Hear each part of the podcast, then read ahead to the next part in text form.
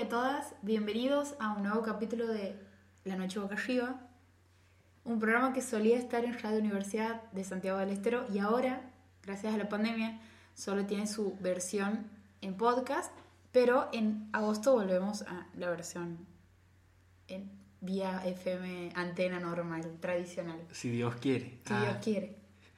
Esa prohibida que te salió del medio del principio del, del capítulo. Buenas noches, Nicolás. Buenas noches, Paula. Acabamos eh, de revelar que ahora estamos grabando esto. Sí, me causa gracia que siempre decimos buenas noches y me he dado cuenta de que últimamente lo estamos grabando a tarde igual, ¿no?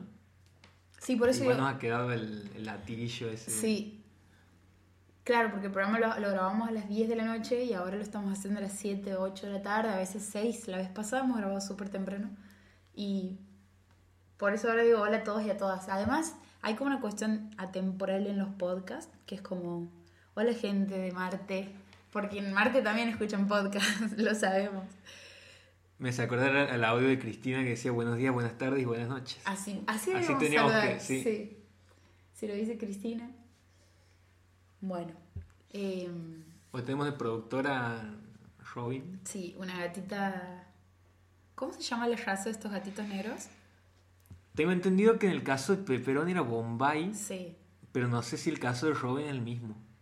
¿Por? Yo no sé, porque yo, yo porque le veía algunos pelos blancos. Ah, claro. Pero tendría que ser en, completamente negro, porque creo que es por mala alimentación de cuando estaba en otra casa donde la trataban mal. Y, y creo que por eso tiene los pelos así. En teoría debería ser también. Bombay.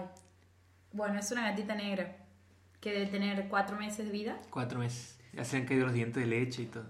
Hemos descubierto que se le caen los dientes a los gatitos. Sí. Gatites. Se le caen como si fueran humanos. Probablemente nunca nos enteremos, pero en este caso a ella vos sí les puede ver uno caído. Sí, porque estaba acostado en la cama y ha empezado a, a, a hacer como que iba a vomitar y le ha salido el, el colmillo ahí urgente al veterinario a ver qué le pasaba, todo, y era nada, todo bien. No rarísimo que sepa cuándo le va a salir. Como, uy, ahora, ahora se va, ahora voy a perder este diente. Que era como... sí, mira, era muy grande el diente. Eso es lo que me preocupaba, pero bueno. Lo vas a guardar como esos padres. Sí, sí, sí, lo voy a poner en una cajita y lo voy a... en una vitrina después. Después hacerte tipo un collar para usar en la playa. Con los dientes de la Robin. Bueno, bueno, bueno. Estábamos un poco dudando sobre el contenido del podcast, pero siempre traemos... siempre hay algo que sacar de, de abajo de la manga. En mi caso, una serie documental... De, de la B B C, que tienen muy buenos documentales. Viendo el catálogo de la B B C, porque digo, ¿qué onda la B B C? Siempre que hay un buen documental. Para, para, para, para. ¿Cómo llega al catálogo de la B B C? ¿Entras a, a la página de la B B C? He entrado a, este, a ver este documental en particular y cuando lo termino de ver este capítulo digo, puede ser que siempre que haya un buen documental esté hecho por muchas otras productoras, pero sobre todo por la B B C. Y entonces digo, volví a googlear. Y tienen muy buenos documentales. Es como hay un... como un contenido garantizado. No sé si en todos, no he visto todo el contenido que han creado, pero sí por lo menos lo último que han hecho. Eh, creo que el de la guerra... la Segunda Guerra Mundial a todo color, creo que es de la B B C también. Sí. Eh, como que tienen producciones sobre todo, sobre, eh, sobre todo de historia. Están ahí como cebados con la historia. Buenos. Y este documental en particular eran tres capítulos, uno dedicado a Buda, otro dedicado a Confucio y otro dedicado a Aristóteles. Es una mujer que es como que está con muchas ganas de aprender, o sea, es como gesticula un montón, habla un montón y parece que tiene muchas ganas de aprender sobre Buda. La serie se llama Genios del Mundo Antiguo, eh, Genius of Ancient World. Y, y comienza con Buda. Y bueno, y ella para, para conocer la historia de Buda, como que se va ahí a... se va al Himalaya eh, y comienza a contar cómo ha sido la vida de este príncipe que en un momento abandona todo para dedicarse, para encontrarse a sí mismo. ¿Vos conocés la historia de Buda? No, no, no, no. No, no la tengo presente ni nunca he hecho por buscarla ni nada.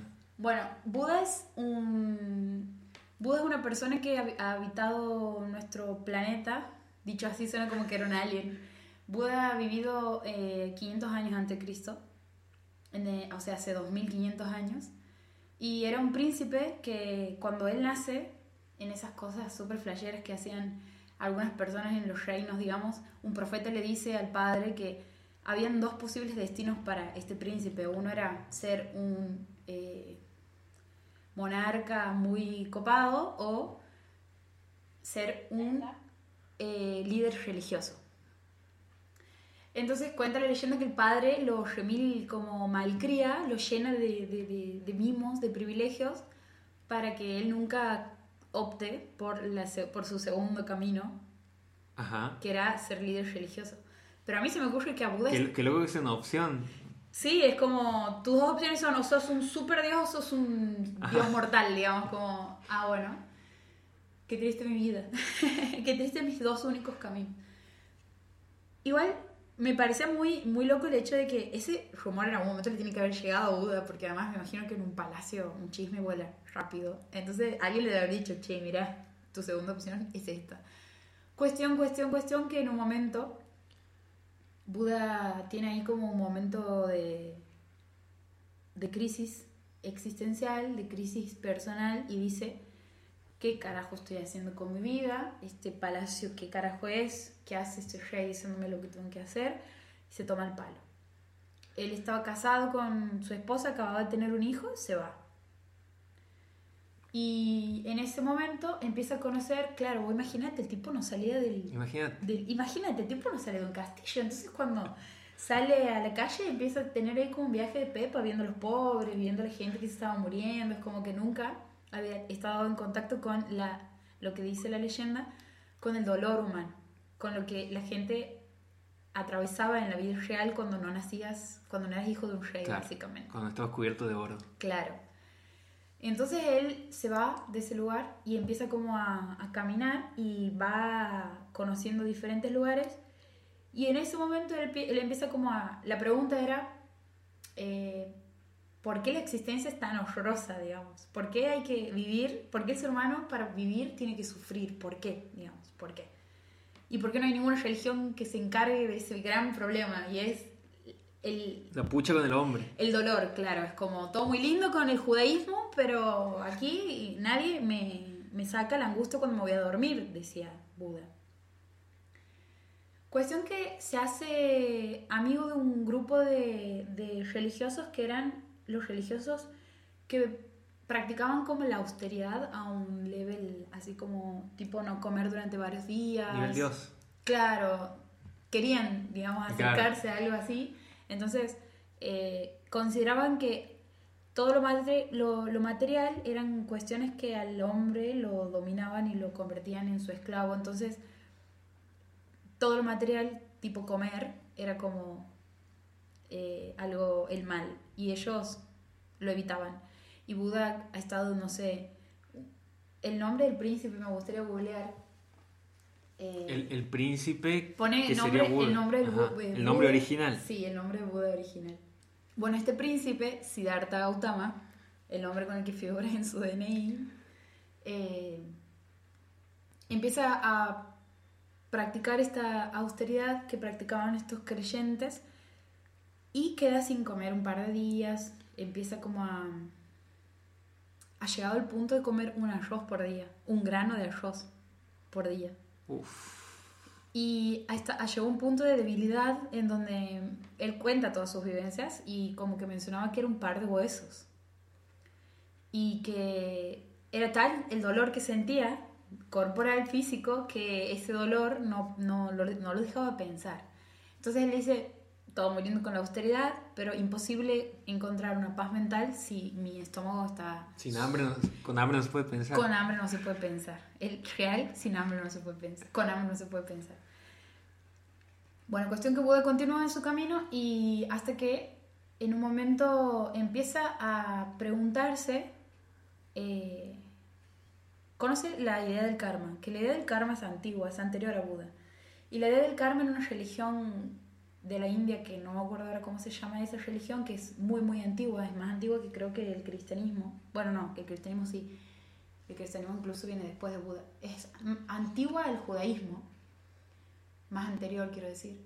en donde ellos lo que decían es que el karma es la, la idea de esta de que uno en la vida puede, si actúa bien, digamos, eso es replicado en las futuras vidas. Y, y existe la idea del samsara. El samsara es esta especie de nacer y renacer constante.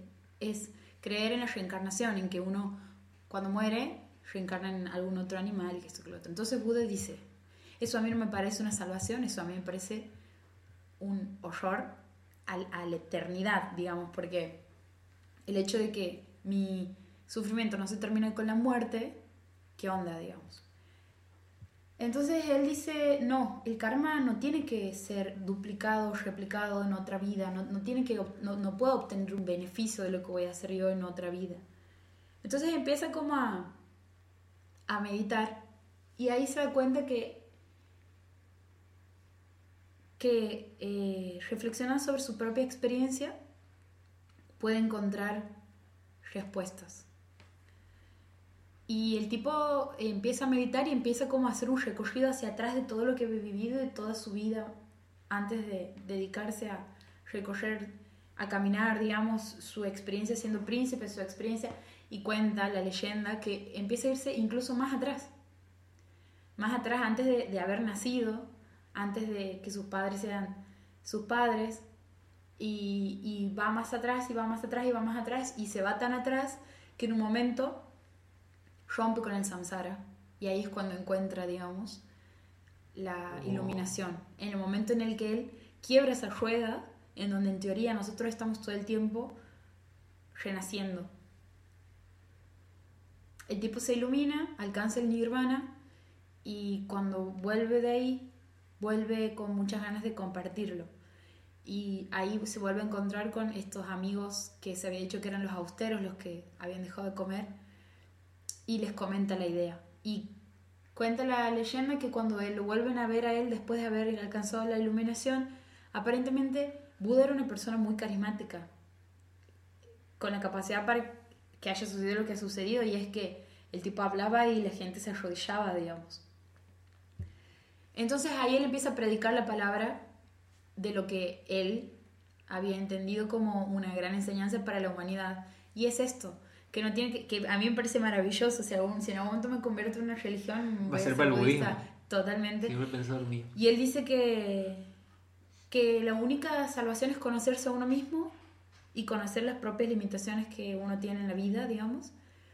Y que a partir de eso uno puede, si uno puede, se conoce a fondo, se domina. Y si uno se domina, puede eh, elegir su propio destino. Elige tu propia aventura. Ah, elige tu propia aventura.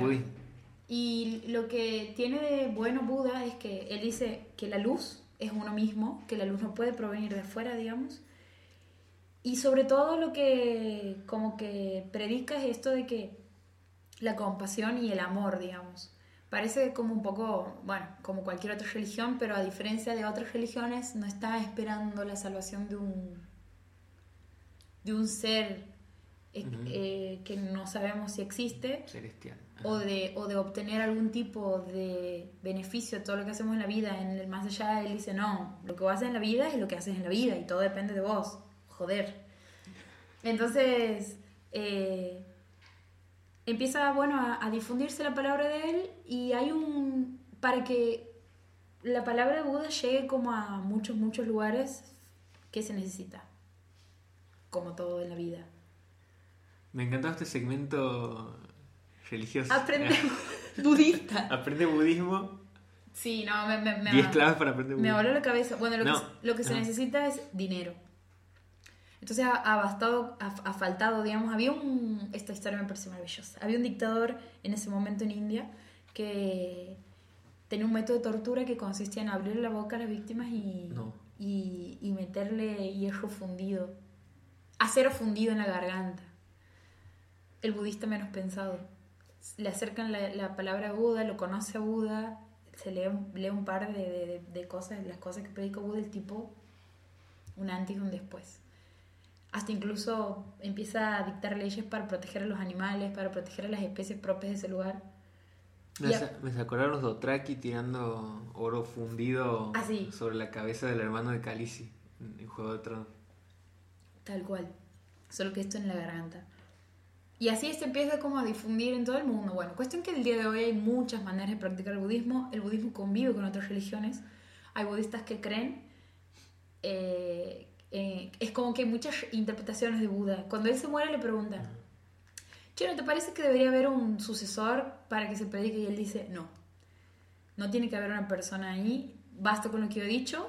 Transcriban lo que estoy diciendo, no sean vagos. Ah, anota, anota. Anota y listo. O sea, no, no se necesita que haya una división horizontal, ajá, vertical, perdón.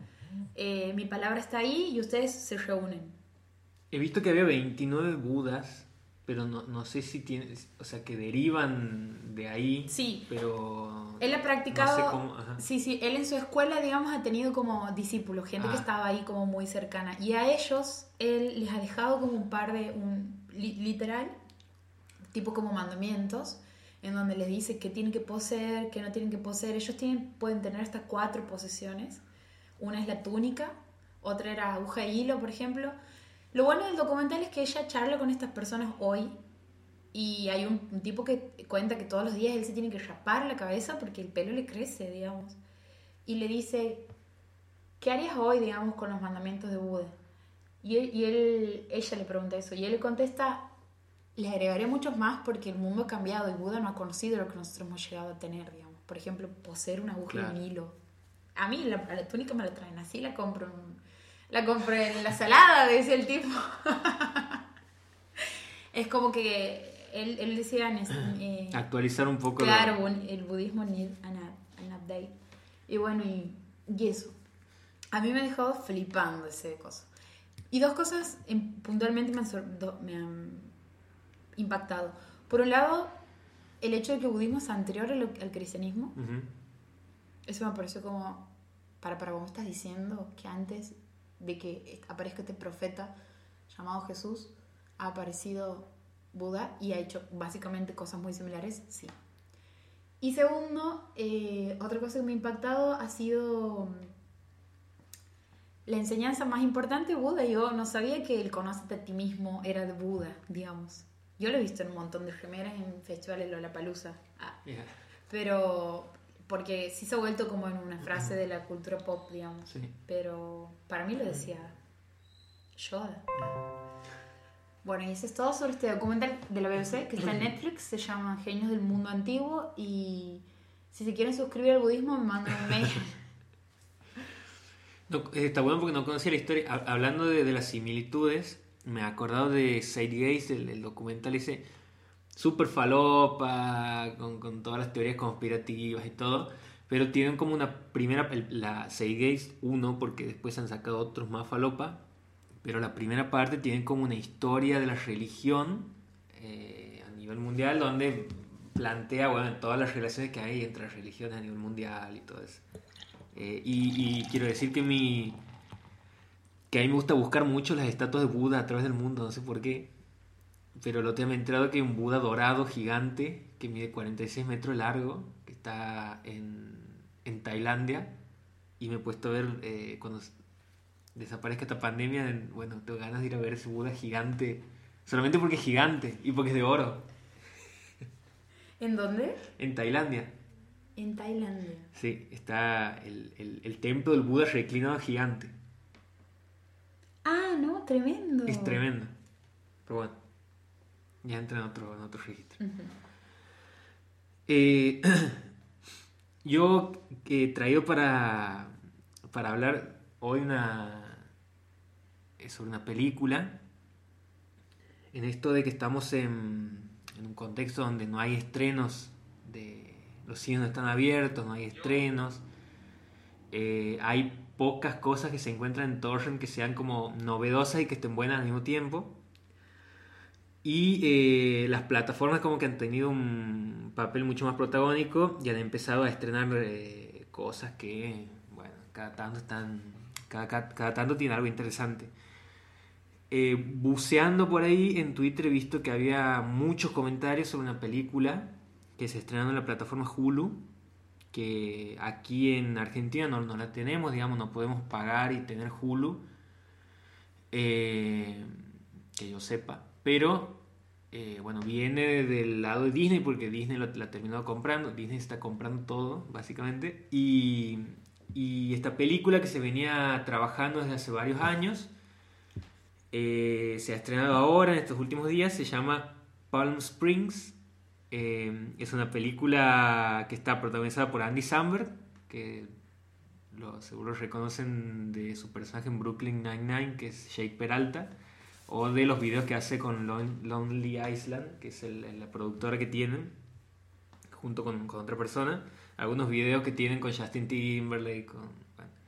eh, esta, esta película sale de la, de la productora esa y eh, tiene como protagonista también a Cristin Milioti, que es la, la actriz que es la madre eh, de How I Met Your Mother, eh, que aparece en la temporada nueve recién. Eh, también ha hecho muchas cosas interesantes en, en, en series, papeles así eh, chiquitos pero muy interesantes. En Fargo, por ejemplo, ha tenido un papel en la segunda temporada. Es verdad, y tiene como un papel igual de buenudo como en How I Met Your Mother, digamos. Sí, pero eh, como que son buenudos pero con carácter como sí, bastante... Definido. Eh, definido, sí, es como que siempre, siempre son, más allá de que son buenudos, son personajes fuertes los que hace. Uh-huh. En Fargo hace de la... Esposa, de la del, esposa del, del policía. Del sheriff, sí. Uh-huh. Eh, después ha estado en Lobo de Wall Street también, ha estado en otra serie de Amazon, que no me no acuerdo el nombre ahora. Me acabo de dar cuenta. Bueno. Siempre tiene cáncer. Siempre tiene cáncer. Y aparece J K. Simmons también, aquí con un, un papel así como una pincelada eh, para, para la historia. La película básicamente eh, nos trae como algo que ya hemos visto otras veces, que es eh, estos personajes que quedan involucrados en un loop infinito del mismo día, de vivir el mismo día todo el tiempo, como el, el Día de la Marmota o como Feliz Día de tu Muerte, otras películas. Pero eh, para mí lo interesante que tiene la película es que eh, primero que no, no te hace todo el... el te ahorra el, la, la sorpresa del primer día. O sea, como que vos ya ves el personaje metido en ese loop eh, infinito. Eh, porque siempre está... Siempre ese tipo de películas te explican cómo... ¿Has visto? Siempre está eh, la clásica de la persona va haciendo de, distintas acciones durante el día, se cruza con determinadas personas, entonces eso se va repitiendo después y vos ya como que vas como que va plantando la bandera de, bueno, ahora le toca ir ahí, ahora le toca que le pase esto. Sí. Eso se repite, por ahí se vuelve medio cansador si no está, no está bien hecho. Eh, y la película es como que te ahorra todo eso y te dice, bueno, ya está, ya estamos en el loop y, y pasa esto. Claro. Y eh, en vez de quedarse solamente con eso, y en vez de ser repetitiva, y en vez de, de, de hacer lo que hacen las otras películas, eh, lo, que, lo que te proponen aquí es, es ir hacia otro lugar y, y empezar a, a pensar en esa cosa del loop eh, como una suerte de, de cosa reconfortante. Y eh, bueno, para el, para el momento en el que se estrena viene, viene muy bien porque... Estamos todos viviendo el Día de la Marmota. Estamos todos viviendo el Día de la Marmota. Eh, en, este, en, esta cosa, en estos días que, que se repiten constantemente, ahí en, en, en cuarentena o, o directamente con la pandemia, con, con las actividades muy acotadas, eh, y ahí se plantea la cosa de, bueno, el miedo de salir de ahí, digamos. O sea, ¿qué hago con, con, es, con esto en este lugar donde me he acostumbrado a vivir? Eh, y ahora tengo que ver si salgo o no, qué claro, hago con esto. La zona de confort. La zona de confort. Eh, ahí se conocen con, con el personaje de Cristin Milioti, que, que, que Sara se llama. Eh, todo transcurre en lo que es un casamiento donde nadie lo conoce, Andy Samberg. Él va como medio de, de arriba, digamos, liga el casamiento. Entonces todo el tiempo quiere estar viviendo en ese casamiento. Y dice, pues, bueno, en un momento el personaje de Cristin Milioti le dice... O sea, vos estás viviendo aquí en este, en este loop constante y que te vas al casamiento todos los días. Y bueno, es que me gusta comer, digamos. Es como que el tipo ya está resignado a la vida que tiene. Y, y ella es como que lo trata de llevarlo por otro lado. Y ahí se da como una, una cosa muy interesante, como una, una discusión una entre que... ellos. Y también sirve la, la película para hablar mucho sobre el tema de eh, la monogamia y, esta, y, la, y las relaciones de pareja... Eh, y esa cosa de, del día a día, de lo cotidiano, que me parece muy, muy buena. Es como una cosa muy refrescante la película. Eh, como que tiene cierto, eh, cierta liviandad para contar la historia. Una historia que eh, así a primera vista muy simple, pero que tiene muchas capas de, de otras cosas que si vos te pones a analizarla está, está bastante bien. Tiene los clichés clásicos de una película romántica, tiene los clichés de este tipo de películas de loops y viajes en el tiempo y paradojas, pero eh, para el contexto en el que estamos, donde no hay prácticamente nada para ver en cuanto a novedades y, y no hay estrenos y no hay nada, bueno, esta película eh, viene muy bien para entretener, y sobre todo teniendo en cuenta que cuando se estrenan comedias, de diez comedias que se estrenan, a veces las diez son muy malas.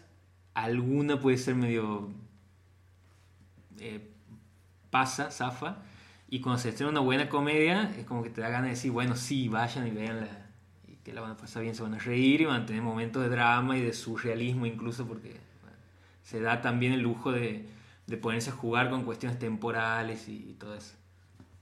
Palm Springs. Palm Springs se llama la película.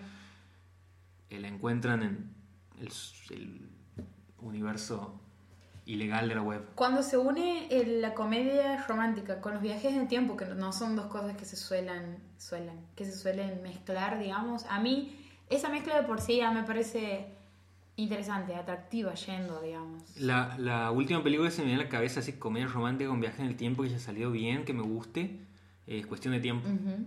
About Time. ¿Y después hay otras? Eh, y después está comedia así con, con esa cuestión del loop. Está eh, Feliz Día de tu Muerte, que a mí me ha gustado la mm. primera. La segunda es como que profundiza un poco más, eh, pero repitiendo la misma fórmula de la primera, eh, a mí me ha parecido buena. Después no me acuerdo, bueno, el Día de la Marmota. Ah, bueno, claro, la, la, la primera, de original. Eh, y después no... Es que en realidad en este último tiempo se han estado haciendo algunas cosas... parecidas. Me acuerdo de una serie que se había estrenado en Netflix, Muñeca Rusa, que era una comedia también donde ella había quedado atrapada en, en un loop. Me acuerdo que me había parecido la, la, el tráiler, tengo la imagen de haber visto el tráiler en el cine, pero no, no le he visto esa película.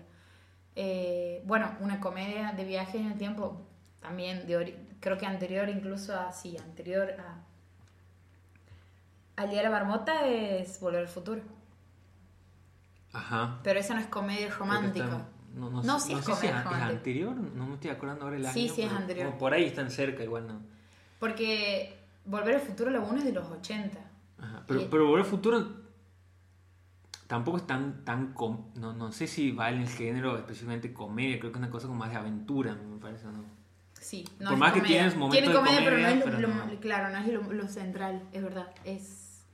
Sería una película de ciencia de aventura y ciencia ficción. Claro, claro, claro. La comedia y, y el romance están ahí como colateralmente. Claro, y en este caso, como está la figura de Andy Samberg, que bueno, de por sí siempre está metido en serie de comedia, eh, y tiene la, la productora Lonely Island, que siempre hacen como esa comedia medio fisura, bizarra, uh-huh. eh, absurda. Eh, uno se esperaba algo así de esta película y va, y va por otro lado. Va por otro va lado. Va como una cosa más... No tan absurda. Reflexiva, ajá, claro. Más reflexiva. Eh, bueno.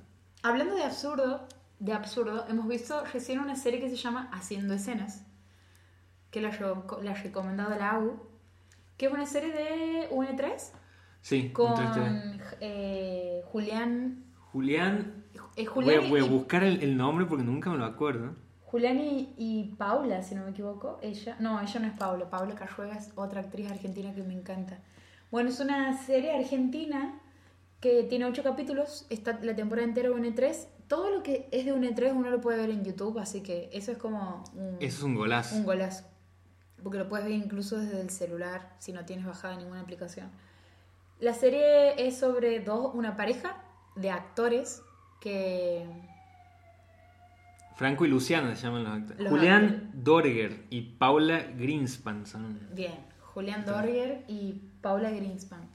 Son dos... Es una pareja de actores que en realidad son estudiantes de teatro, aparentemente, ajá. Digamos. Como que quieren vivir de la actuación, pero están ahí como viendo de, sí. Por dónde no, entrar. No les cierran los números. No les cierran los números. Claro, están ahí como en una situación medio de emergencia. Y un día llevan a una amiga, así empieza el primer capítulo, un día llevan a una amiga a una función. A la amiga le acababan de romper el corazón o estaba ahí como muy... Sí, recién dejada sí. De una relación en donde eh, tenía toda flor de piel y la obra de teatro a la que le llevan, que era como muy así de estudiantes también de teatro, sentarse todo en el piso. Todo con telas así. De...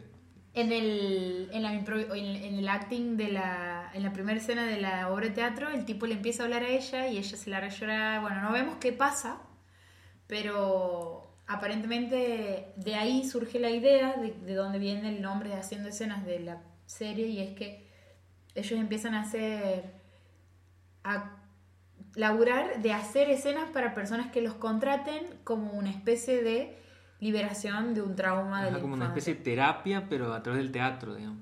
Eh, sí, como que lo hacen muy de casualidad, dándose cuenta a través de la amiga de que... Le había, le había servido. De que le había servido, la amiga le cuenta a otra amiga, y, y a partir de eso ven como que hay un negocio.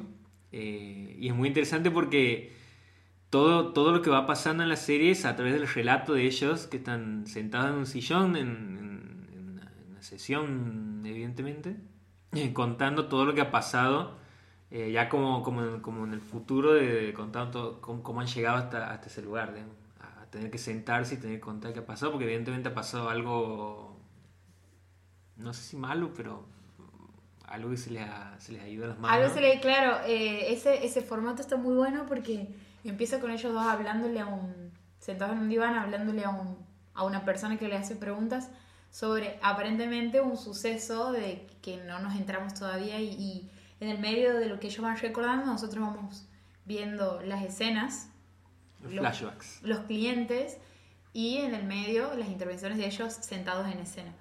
Ella, Paula, no, sigo diciendo Paula, no se llama Paula, se llama... No, yo estoy diciendo un nombre. No, ni un nombre. Millennials. Julián. Pa- sí, Paula se llama ah, Greenspan. Paula Greenspan. Eh, ella actúa en otra serie en donde hace de la pareja. Es una, para mí es una muy muy buena actriz, le sale muy bien, le sale muy natural todo, le sale muy natural este este este papel de como eh, una persona que como muy tranquila, que tiene como salidas o ocurrencias muy graciosas que no parecen ser, no las plantea como como que no es una persona que hace chistes y que de ahí viene el remate, sino que lo gracioso es cómo contesta, los tonos de voz, tiene una, una, una naturalidad muy como buena. Como súper tranqui, así. Uh-huh. Ella actúa en otra serie que es eh, Tiempo Libre, en donde hace de la pareja de Martín Pirojansky, que es una serie en donde él es un actor desempleado, que se le ocurre que hacer, que como medida, digamos, para ocupar el tiempo, su tiempo libre, empieza a grabar todo lo que hace durante el día, y lo sigue un equipo de producción, y ella es la novia en la vida real, o sea, en la vida real del actor, y, y, y es el mismo papel, o sea, una persona así como que muy tranqui, como que no no la está, está ahí, digamos, como pasándolo bien, y, y le pasan un montón de cosas. A mí, a mí me gusta la serie porque siento que es Eh, que te lo puedes ver así de una sentada, porque son ocho capítulos de siete minutos cada uno, eh, va directamente al, al, al asunto. Uh-huh. eh, re- resuelve muy bien, es como que son bien cerraditos los capítulos. Sí.